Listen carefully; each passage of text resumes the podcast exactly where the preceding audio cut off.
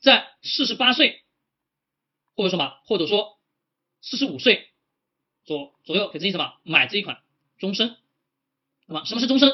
就说买了这个保险合同什么，等到你不在的那天为止，对吧？就是后面后半辈子什么，它多什么全保，后半辈子什么全保，懂吗？后半辈子全保，这叫终身。但是呢，终身的保险一般保费很高，定期的呢很便宜，定期的是都是很便宜的。懂吗？我个人建议在二十岁到四十五岁这个期间，我们买什么？买定期型寿险，懂吗？四十五岁以后，四十五岁后买什么？买终身型保险，懂吗？买终身型保险。跟我说的意思啊，就这些。说我们买保险，根据自己的实际情况去划分，这是我什么？我给大家的一个意见，大家可以自己什么？直接的去使用，直接去使用。这个是坑啊，各位，这四种啊，各位这四种。看清楚没有？这四种记住啊，不能买。我不需要再次强强调了吧，各位要清楚啊。好，我们接着往上面走。好，我们来看看，我们今天刚刚讲了那么多，对吧？寿险各种类型啊，哪些能买，哪些不能买。那么今天来讲讲买寿险，我们应该如何去看？怎么样去看懂一款寿险？我讲讲他们的技巧。技巧其实也都是什么？超级超级简单的。我们看啊，第一个，首先超级重要，保障范围。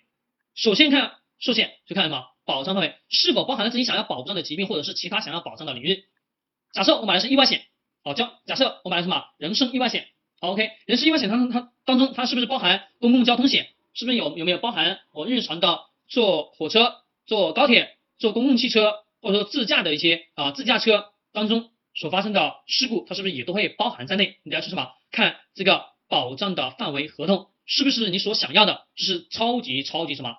重要的就是看寿险没有那么复杂，就是首先我前面跟大家讲了，一定要是清楚你为什么去买，对不对？既然为什么去买这份保险，那首先我们要去知道买这个保险，我知道我为什么买，那我看的就是保障范围，它这个范围里面是不是有我所想要的什么保障的东西，比如生命、财产，或者说一些其他的等等意外，或者说什么住院的东西，是不是什么都包含在内？如果包含在内，那 OK，我就是选择；如果没有，对吧？保障的范围没有，那什么果断的排除，果断排除。好，在这里给大家去再插一句，插一句，保障范围，我们在看寿险过程当中，可以什么拿不同公司的什么相类似的这个保险进行简单的对比，对比什么？对比就是它所保障的什么范围领域是不是都是什么一样的？或者说你去看一下哪一家保险公司买的都是同类型的产品，但是有一款产品它所保障的范围范畴领域要什么？更全面一点，